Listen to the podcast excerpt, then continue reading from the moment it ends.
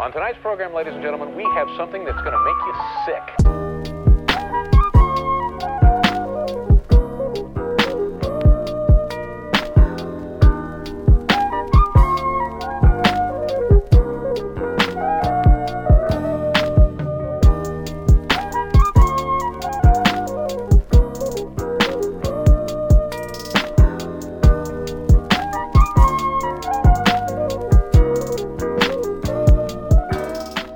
Everyone to another episode of Four Stars Podcast. Today we have an Olympian, a man who is who breeds excellence. His name is Justin Best. He hails from Drexel men's rowing, and he's also in the Olympics. He sits two seat in the U.S. men's eight, and I am so happy to have him on today. Justin, thank you so much for joining on. Yeah, thank you. Thank you for having me. Um, and uh, excited to be here. It's my pleasure, and it's it's someone that I've been looking forward to have you on the podcast for a long time. So I'm happy we, got a chance to talk. Introduce yourself a little bit, just kind of share about who you are and like, you know, things that you've been able to accomplish. I can read your whole resume, but I feel like I just be doing too much. So let's hear, let's hear from you about, you know, what you've been able to accomplish in the last, you know, couple years that you've been around in the sport.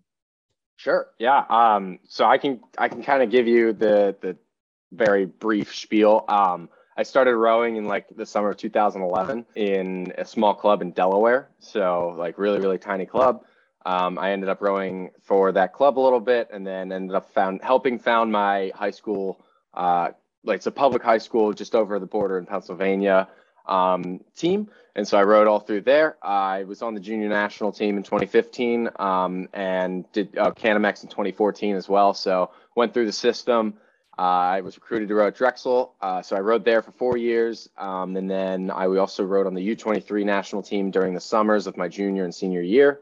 Um, and then after graduating a little bit early, I packed my things and moved to Oakland, California, where the training center was, uh, the U.S. Men's Heavyweight Sweep Training Center, that is. Um, so packed my things, moved out there, you know, hoping to make a spot in the Tokyo 2020 Olympics get there. I'm there for like three months. So it was January I moved there, and then uh, obviously COVID shut everything down and, and delayed the Olympics a full year. And so um, after that, took a like lots of time to train and get better and improve. And then I was uh, fortunate enough to make the Tokyo 2020 Olympics that were held in 2021. Like you said, I was two seed of the men's eight and uh, still rowing. So going for Paris of 2024. Um, I will actually be rowing the men's pair at the upcoming World Championships um, in Račice, Czech Republic, so 2022. Um, just going to give that a new a shot. It's it's something fresh with the sport. I've never done a full campaign in a small boat. I've only you know internationally raced in eights, so really excited about that and uh, buttoning down training and looking forward to that. That's at the end of September. So that's just like a little high end overview of me. Um, and and you know if you have any further detailed questions, I can more than happy to answer them. Wonderful, wonderful. You know, Coach Savella at Drexel. You know, how did he really shape your your mindset of the Olympics, and how did how was he a big support system with you when you were going through that process? Okay, yeah, yeah. Coach Savella has always been, you know, in my corner. Um, I think like there was one time that he was in contact with a U23 like kind of program coordinator um, and the the guy was suggesting going for like the university games I think which is um, hell I don't I don't know the exact details about that but essentially uh, my coach Savell was was like no no no no like this kid needs to go for the U23 team not the university games like this this kid is worth it you know and and so you know he was really in my corner from that and fortunately, I was able to make the team that year, and then we went and we won, and and um, so from from that aspect, you know, and I was like text back and forth with him. You know, he's a great guy, great coach. So um, I'm, you know, really good relationship with him, and he's always been, you know, like you you can do, go as far as you want to go, and so having a coach like that, really good. You know, for somebody for somebody who's really interested in taking their sport to the next level, which is the Olympics, you know, the highest the highest you can make. You know, they have NBA, they, you know, you have you have high school ball, you have college basketball, and then you make up to the NBAs. You know, for rowing, it's the Olympics, it's like the prime, you know, the professional, as you can call it. Um, your mentality when you were in high school to college to now the Olympics, you know, what has anything stayed the same? Has anything changed? Obviously, the competition has increased, but what have you been able to do? How have you been able to go into each race? You know, walking through how you, you know, get your mentality right right before regatta.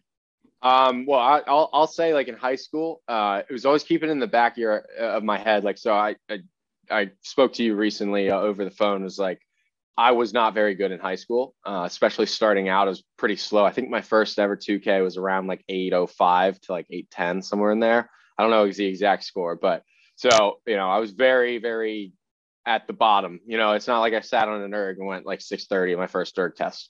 Um, so keeping that in mind, I, I always knew that I could do more and always knew that there was something else that I could focus on, something else that could drive me. And then even when I was seeing success and seeing, you know, small improvements, I always kept in the back of my head, okay, what are my competition doing? What, what, what are those kids that are making the U19 national team? What are they doing right now? I'm going to do more. I'm going to do more than them. Um, and I think like keeping that mentality of like, it's good to do self comparison, but you need to know where you stand. So having that mentality, I've always had that, and and even now, it's like thinking, okay, uh, you know, been in the sport now ten years. What are some other things that I can do to keep seeing that improvement, to keep pushing the the envelope? And then I think some things that have changed over the years is um, it, there was always the oh, work really, really, really hard. You already have to do that. Everyone's already doing that. So you have to add in the component when you get up to that level of working smart as well. So it's it's a twofold thing. You have to push yourself to the like to the brink, you know, in training and racing and whatnot. But you also need to find ways you can be smart with your recovery, with your racing, with your um, technical approach, whatever it is, you have to be smart as well because there's a bunch of other people around the world and you know domestically that that can work really hard. So I think that's one thing that I've kind of developed as I've progressed through the sport as well. Excellent, excellent. And uh, your time that you spent in Oakland, has there been any times that you feel like you've like struggled a lot with trying to just keep your head on right. Like I know, I know that like Oakland, California, it's very expensive. You know, you get your monthly stipend from like the U.S. Uh, for like you know the Olympics, and things can be very costly. How have you been able to manage trying to keep yourself up there and being able to have your head on straight? You know, it's a lot going on at once. You know, you're still a young kid. Like, how does it walk me through how that goes with you? Uh, yeah. So you know, it it, it is not like it's not. All right, I, I will say like it's a blessing that I get to do what I do every single day. You know, I have a wonderful support system of my family, my friends, loved ones. Um, so I'm not there's there's no room for me to complain. Things could be so much worse, but there are obviously some difficulties that come with living honestly anywhere. But in Oakland specifically, um, I got my car stolen twice, and so like that's just another barrier, another like aggravator or whatever it is you know that prevents you from doing what you need to do to make the boat go faster at the end of the day.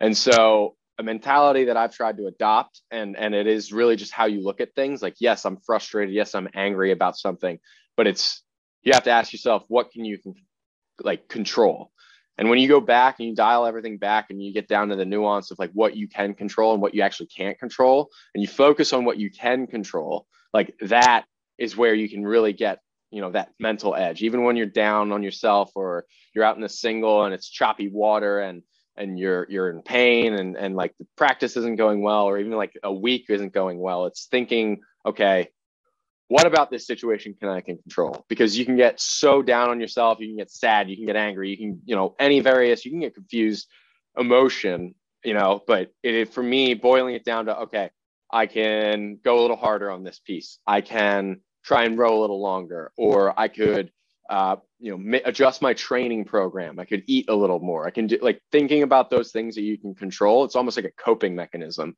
Um, that is really helpful for me. Um, and and in that you know example that I said, you know, like got my car stolen. Like, yeah, I was really really angry. I even bought a uh, a club for the steering wheel and it just sawed right through it. Um, so so thinking, okay, you know what?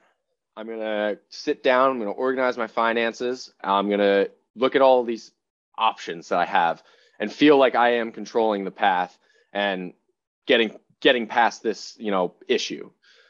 That that is really helpful for me. And I think that can be applied to like not even just rowing, you know, honestly, it's like anything in life, you know, you can get overwhelmed by so much stuff that's going on, but going back to what you can control and what you can't control and just almost not even thinking about what you can't control I think that's really helpful. having control in one's life is like is super difficult and it's like you having you can't really control others it's and i've been learning that my whole entire life like i've always been trying to make people better and make trying to make trying to make everyone's life a lot better and and being very selfless to them but i feel like a lot of the times people aren't going to do the same to me you know and i'm not going to get that same thing back and i'm not going to ask it for return but it's just like you can just see as you get older and you learn like the differences between each individual and how they interact with you um, absolutely, absolutely. This, this, sport of rowing has taught me so much about myself. Like you were saying, how it's it's not just about rowing, but it's a life lesson. Has there been even times that you've like really just like had difficulty in rowing, but like use that same mindset or mentality that you've learned through rowing in a different part of your life? Does that make any sense? Like, oh yeah, oh, no, no, no, I, yeah, yeah, yeah, absolutely. So, so I work at a uh, investment bank in San Francisco, and you know, it's a lot of the times it's some pretty hard, long hours and work. Um, it's not the worst work, but it, it just takes time and takes you know effort and energy. And it's it's the same exact approach. You're not going to be good at it at first, right? But like the way that I saw rowing was what I put in, I can get out. And I kept seeing those small, small returns, right? And it's keeping that same mentality, but with with my job, right? Um, doing investment banking, there's a lot of different skills that you have to pick up. It's like modeling in Excel, or you need to be able to manage many things at one time. So time management, like skills that you don't think about while you're out on the water, you're actually developing. You know, the commitment to finding the attention to detail, but also being able to multitask, but time management, and then you know being able to communicate with others. Like these small skills, like are very very like important in in jobs you know and whatever job you end up doing um, so there's a lot of life lessons to be learned while doing the sport which is pretty unique um, i wouldn't say to all sports but you know rowing is one of the few sports where you're literally all in the same boat especially in team boats unless you're out in the single. Um, and and i think that's a unique opportunity that you can really develop these soft skills that you know you wouldn't necessarily get anywhere else in any other community. What age and, and well stated what age did you figure out that you really wanted to go to the olympics? Like what was like what what clicked for you? What sparked in your head to be like all right this is i'm i'm going to the olympics. No one's going to stop me. Yeah like i in, in you know in high school like you know i was freshman sophomore i wasn't really like, like taking it seriously um and then I saw some progress, and then I went to youth national. Actually, you know what? It was youth nationals when I went uh, sophomore year. I was in the lightweight four, and I got down to, I was in Chattanooga, Tennessee, and I was looking around at all these kids and like they're taller than me, they're bigger than me, they're like moving boats in the way that I could never imagine, like hope to imagine to do. And I was like, this is awesome. Like this is the level of sport that I want to keep pursuing. And so it was like a small chunk right there. And so then, you know, I found out about the junior national team system. A, a kid in my my team at in my hometown actually went through it. He was in uh, the Cox Four, I forget which year. And so I saw him do that, and I was like, I want that. Like that's where I want to be. So go through the ID camps, go through the selection camps, the high performance team to the CanAmMex team, came back one year and then went for the junior national team. I thought it was really cool getting to travel down to Rio de Janeiro because we were the test event for the 2016 Olympics. So we were down there where the, the Olympians would be racing that around that time a year later. And I remember like sitting at the start line looking up at the Christ the Redeemer statue and I'm like, wow, this is awesome. Like, this is where I want to be. I'm so excited about this. And it's like, I want to be at that next level. Um, so it's kind of like these little chunks along the way. I want to push the envelope, push the envelope. And then, like, by the end of my high school year, I, I put in my yearbook that it's like, where do you see yourself in 10 years? And I said, uh, hopefully competing for the 2024 Olympics. Um, but I didn't anticipate how much I would progress through college. I think I thought it was going to be kind of like that linear, like very very slow grind, but ended up doing like much better on my ergs, getting better in the boat. Um, and then when I was on the U23 team, I'm like, yeah, I'm going full tilt. Like no one's like, there's there's things that could stop you, but I'm putting everything that I had to to get there. Wow, you're you're really an, an uh, role model for people that are, are looking to get into that that level of, of competition. Uh, what did you tell your family that when you were like, mom and dad, I'm going to move to Oakland? Like, what what was going through their heads? Like, you know, their son just moving, going out across the country. Yeah, I think my mom was a little little upset over the whole move to to California. She says uh, it's just a little bit too far, which you know, a six-hour flight. Yeah, yeah, it makes sense.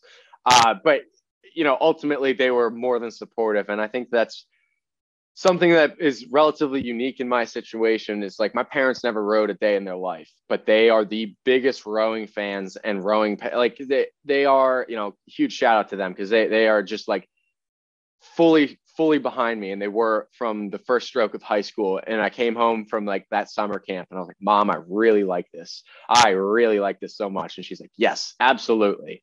They drive me to practices early morning regattas and all that stuff and and like they've been traveling a lot to all my international races so they unfortunately couldn't go to tokyo just because of covid protocols but we were over in europe like last week um, they were at the World Cup two in Poznan. They flew home to the United States and then flew back to the UK uh, for Henley. So like they are fully, fully dedicated, and like I've, you know, I'm so appreciative of them and very, very thankful that I have them in my corner.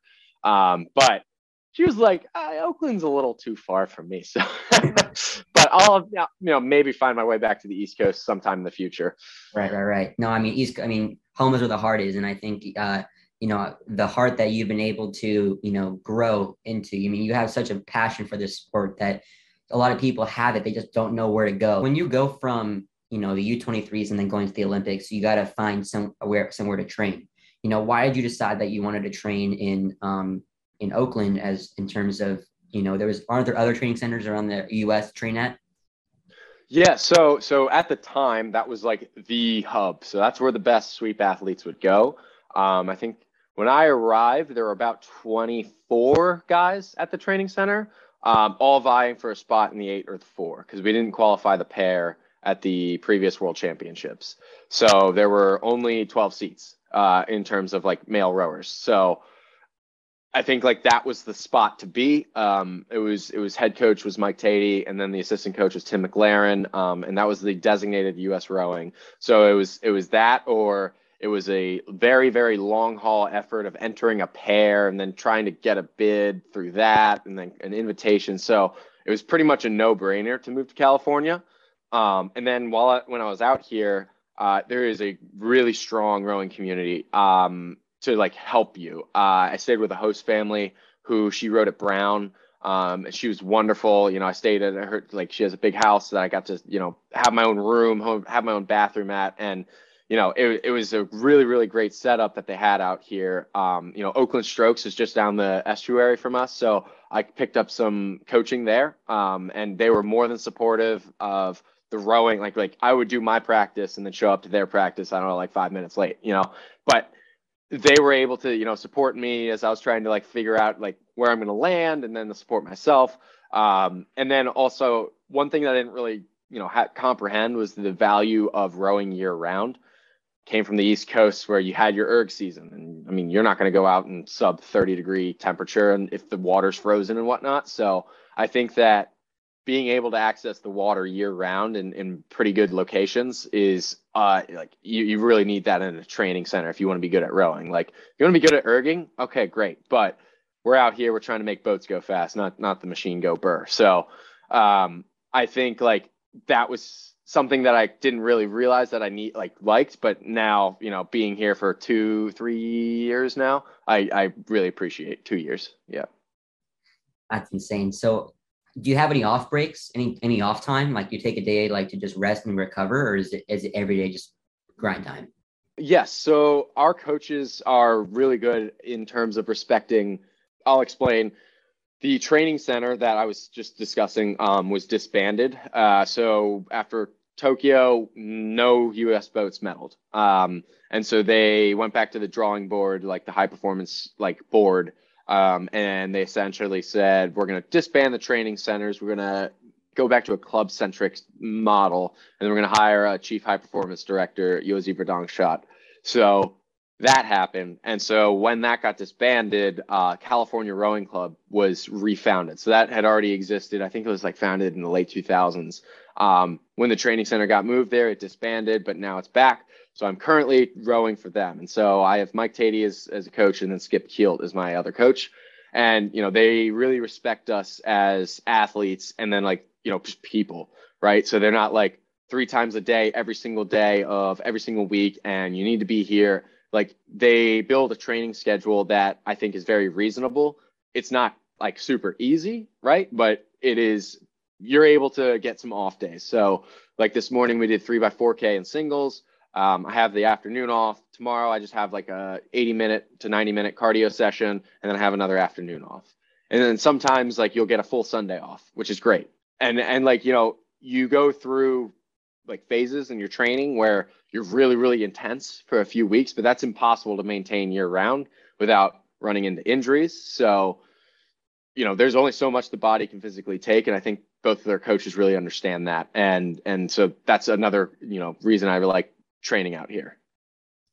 Did drexel ever help you with recovery? Like did they teach you some great ways to like focus on your body? Yes. Um i ended up dealing with a rib injury my junior year and the like head head of sports medicine at Drexel, like he was right right there with me um, after my injury. You know, he he wrote the script for X-ray, and then the there was another imaging thing that we did and went through, and he was really helpful in, in describing to me. So essentially, for whatever reason, I was like, okay, I want to be more like weight efficient, and so I cut down on added sugars.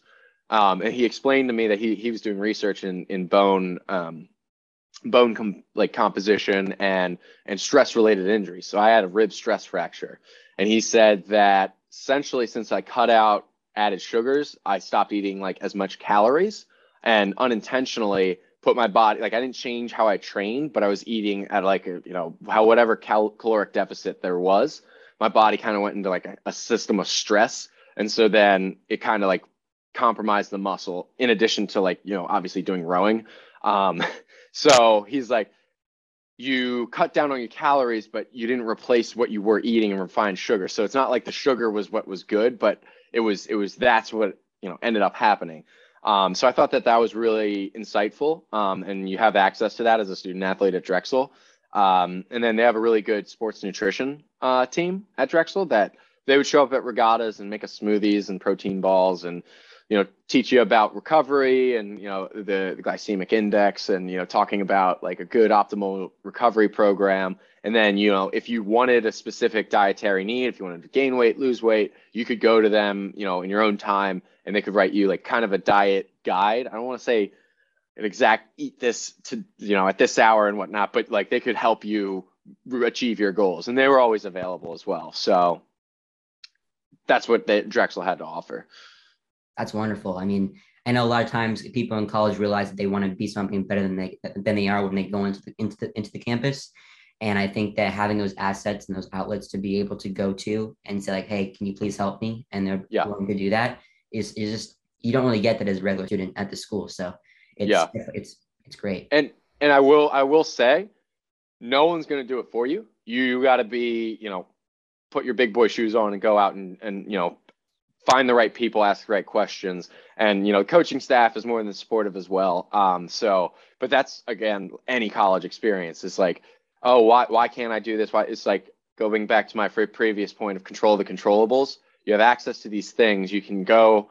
Your controllable is go ask help for help. You know, so no one you no one's gonna come to you and be like, okay, here's what we're gonna do. You know, just like they they don't know what they don't know, and they're only here, there to help you. So you might as well lean into it. Well stated. Has there been ever been a time? I'm always curious to know, like your teammates in college and even like now, like is there any, any time that you feel like you've helped your teammate like with life or outside of like the rowing world, like like is like a connection that you guys have with one another that stands out? In terms of like help, like I try I try and like, you know, have conversations like these, right? With with other people, like keep it real, not, you know, try and fluff things. Um, so hopefully some of those conversations have helped teammates, right? Um, I can't, you know, name off the top of my head right now, like, oh, this guy, you know, super successful because of me. Like, and, and you know, not going to take any credit for things that I didn't do. Um, but I will say in college, like I developed some really close bonds with my teammates and I'm like six years out of five years out of college. I'm all confused. No, less than five. It's 2019 I graduated. So whatever that is. Yeah. You know, many years out of college at this point, and I'm still in contact with them every single day. You know, and and whenever they're out in the West, we all try and meet up. If I'm ever out East, I try and meet up with them, which I thought was really cool because you have that bond, you have that common understanding, and it's like, oh, yep, I just got a message from our group chat, and, and you build lifelong friendships through crew. Um, which you know you're you're doing the 6 a.m. run to the boathouse together. You're doing the the okay, we got to grind time in the in the library together, right? Like to study for an exam because we had a regatta the previous weekend, but now we're just gonna, you know, have to send it and and make sure that we we pass the class. Um, like I think that's that's pretty unique in terms of like having access to that. So love love the guys from from Drexel that I was like friends with. That's that's great. Uh, I I hope to one day be able to develop those relationships. And I've actually been able to meet some great people through my podcast channel, which has been awesome. And even yep. people like yourself, which is I'm just so thankful to have now developed this relationship with you. You know what I mean? I can hopefully go to you if I have any questions. And like I try and answer as many like DMs from high school kids as possible. Um, and I try and provide like good advice um because it, you know get plenty of questions uh, you know ranging from like oh how do i get faster? Oh i want to you know gain weight whatever. And i provide my opinion on them so maybe maybe that would could have answered your question earlier. Is like i don't know the impacts that my responses have had. Hopefully they're positive but uh yeah i'm i try and answer as many dms as i can. Well i think you know you were able to connect to connect with me and and to answer it. And i just want to say thank you again. Um of course so the last question I do have is when you're in the middle of a race and you're side by side next to you know a different boat. Let's say like when you were at Henley or any any regatta that you've been to, um, what goes through your head? You know how you know it's small. Obviously, when you're in the pair or like you know smaller boats, like the single, like you don't have a coxswain next to you. But when you are in those bigger boats, the eight, the four, whatever, you know, do you listen to the coxswain or do you think about things in your head that when you're like that last 250, like you got to give it the last like what goes through your mind? So I think when I was younger, I could like hear the coxswain more, but like as I've developed, um, we spend a lot of time in blind boats, so singles, pairs, doubles, uh, straight fours. Um, so I've kind of gotten it's bad, but kind of gotten away from listening to the coxswain like during the race, um, because essentially like you've rehearsed your race as much as you have, you know, as much as you can, right? By the time you're lined up for race day, you know exactly what you're going to be doing when you're going to do it. And and like if there's one like big move, like obviously I'll like tune in, but other than that, like I kind of have an idea of where I am on the course and and what I need to do. And and if there's something like glaring, like a coxswain like sees something like oh you that that blade is going like way too high like and and if it's my blade and they make a call for it i'll make the adjustment but you know beyond that i'm trying to like kind of and this is just like the small boat in me being more like internal, being like kind of focused on what I'm trying to do. Um, and then also it's like when you're racing in a small boat, a lot can change. As whereas like an eight, you can kind of get out and you can kind of see the field and you can kind of control it. In a small boat, a lot of stuff can go on during the race because it's a longer race. It's a smaller boat, so the boat's not going as fast. There's not as much velocity behind it. So being able to be aware of where you are relative to the field and just kind of having that like I need to know, all right, we're a little bit down, but I think we have this much room left. Like that, those are some of the stuff that goes through my mind, at least in the smaller boats. Hundred percent, and fitness does come in clutch in the end, you know. so oh yeah, having that good fitness and those those that training regimen that you follow for sure. Yeah, if if I had to say something, uh, like you know, become okay with the erg. You never have to like it. You never have to love it. But if you start dreading it and and you can't get your fitness any like you, you got to fall like whatever you can do, that's to be able to get you physiologically in the spot you need to be. This is the erg. Teti always says like, oh, you want to get better at free throws? You go out and you shoot a bunch of free throws. If you want to get better at erging, you don't go run, right? Like it can help, but you go erg. Um, if anyone can get anything away from that this podcast like become okay with it you know learn to just get through it and and put the meters and the mi- minutes and the miles in and and you will see the response um as much as it sucks. Totally totally. I mean i try to teach my my rowers in the best way that i can like to just know that people are here to support you and that they want you to do well they want you to succeed and it's all about your mindset and how you go into it and you can't go into it tired you can't go into it like like feeling like you're not going to accomplish. Like i always hear people say sometimes like oh, I'm just not going to do well today. I just, I'm, I'm not, I, I, I want, I don't want to erg today, or I don't want to do this. And it's like, obviously, I'm a coxswain. I, like you were saying, you can't relate to coxswains like like that, but you can relate to rowers. I'm the vice versa. So for me, right. when I hear a rower say that, I just know right there that he's not going to do well today because he's his mindset is not there. And my coach taught me that. Uh, my coach was actually a part of California Rowing Club as well. Um, oh so, yeah. So he's he he was a very you know impactful guy and had so much knowledge about the sport uh, that he was able to teach us at a, you know at a young age. Um, For sure. Your coaches, how how vital is it to have a really good relationship with your coach in the end oh, result? Yeah. Is is it really important? Yeah, it's it's very important. And actually, one of my coaches for U23 is Michael Callahan. He's the head coach of University of Washington. Just to touch on that point, he said, and I completely agree. You will never line up on the start line feeling 100% amazing, 100% repair, uh, like prepared. You know, there's always going to be something like, oh, well, that practice wasn't great, and oh, well, these conditions aren't great. Oh, the, the, the boat's kind of like. So it's the same thing with lining up for an erg test. You're never going to be in a situation where you're like, I'm 100% ready for this. So you just got to know, like, going into it, just be like, mentally, you have to tell yourself, there's never going to be a scenario where I would feel 100% amazing. So I might as well just do what I can, no matter what the the outcome is. Go put my best foot forward. Um, and then to answer your question, like coaches are really impactful. Obviously, like they can change your framing. They can of mindset. They can change your technique. Um, provide other insights. Uh, you know, they can help you through plateaus uh, if you hit them.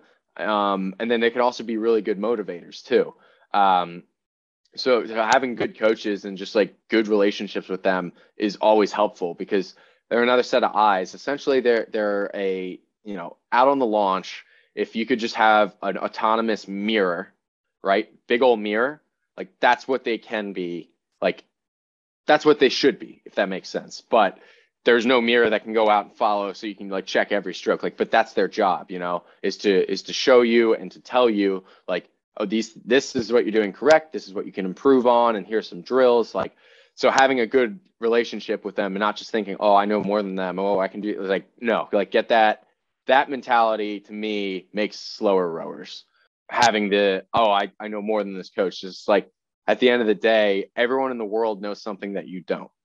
Just keep that in mind. Um, and and having that good relationship with coaches can help you excel even more. Wow. thank you. Thank you for enlightening the viewers. Thank you for enlightening the people. Uh, yeah. What did you do to set yourself apart from the rest of the pack? It's going to sound really cliche, but be coachable. Like if, if, if a coach says one thing to you the entire practice, you better be doing that exact thing correctly every single stroke after he, he or she, you know, makes that comment. If it's, if it's, oh, don't drop your hands into the catch and then they don't say anything to you for the rest of the 90 minutes. Keep that in your head. I still remember uh, Tim McLaren the first time that I came out here in January of 2020. He said to me, "Oh, um, don't roll your wrist kind of like like upwards, like like have it level and just kind of like a very very light roll." And that was a random practice on a random afternoon that he said that to me, and I still remember it.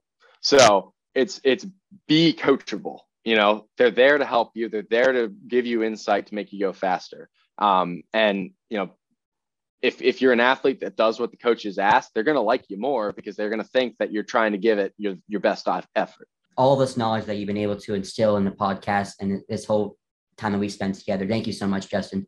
Uh, for everybody I, I really don't have much questions for justin left. I just want him to do the very best he, he can to help be a you know, pay it forward in the in the rowing world and just keep doing what he's doing. He's doing fantastic things, being a great part of the U.S. system, and he's just doing the best job that he can to be the best person that he can be. And Justin, I just wanted to, from the bottom of my heart, say thank you so much because this is a really pivotal time for me in this podcast. You're a huge, huge, huge person that I've been wanting to have. So thank you again. And um, I just wish you all of the best in your endeavors. And I cannot wait to see what, you, what you're able to accomplish in the next couple of years and beyond and hopefully have a relationship with you outside of rowing. You know what I'm saying? So thank you so much. Yeah, well, thank you again for having me. And, and I'll just to anyone listening, you know, I am most active on Instagram. So if you are a high school rower or whatever it is, like feel free to shoot me a message and, and you know, I'll try and get back to you. And provide some insight, you know, even even outside of the, what I've already talked about. But again, thank you very much for having me on this podcast. I love chalk, talking rowing, so I'm I'm happy to be here. Thank you so much. Well, ladies and gentlemen, this is Justin Best, a Drexel men's rower alum and the U23 junior national team and current senior national team rower for the USA. Thank you so much, Justin, for taking the time to speak with me. Have a wonderful day.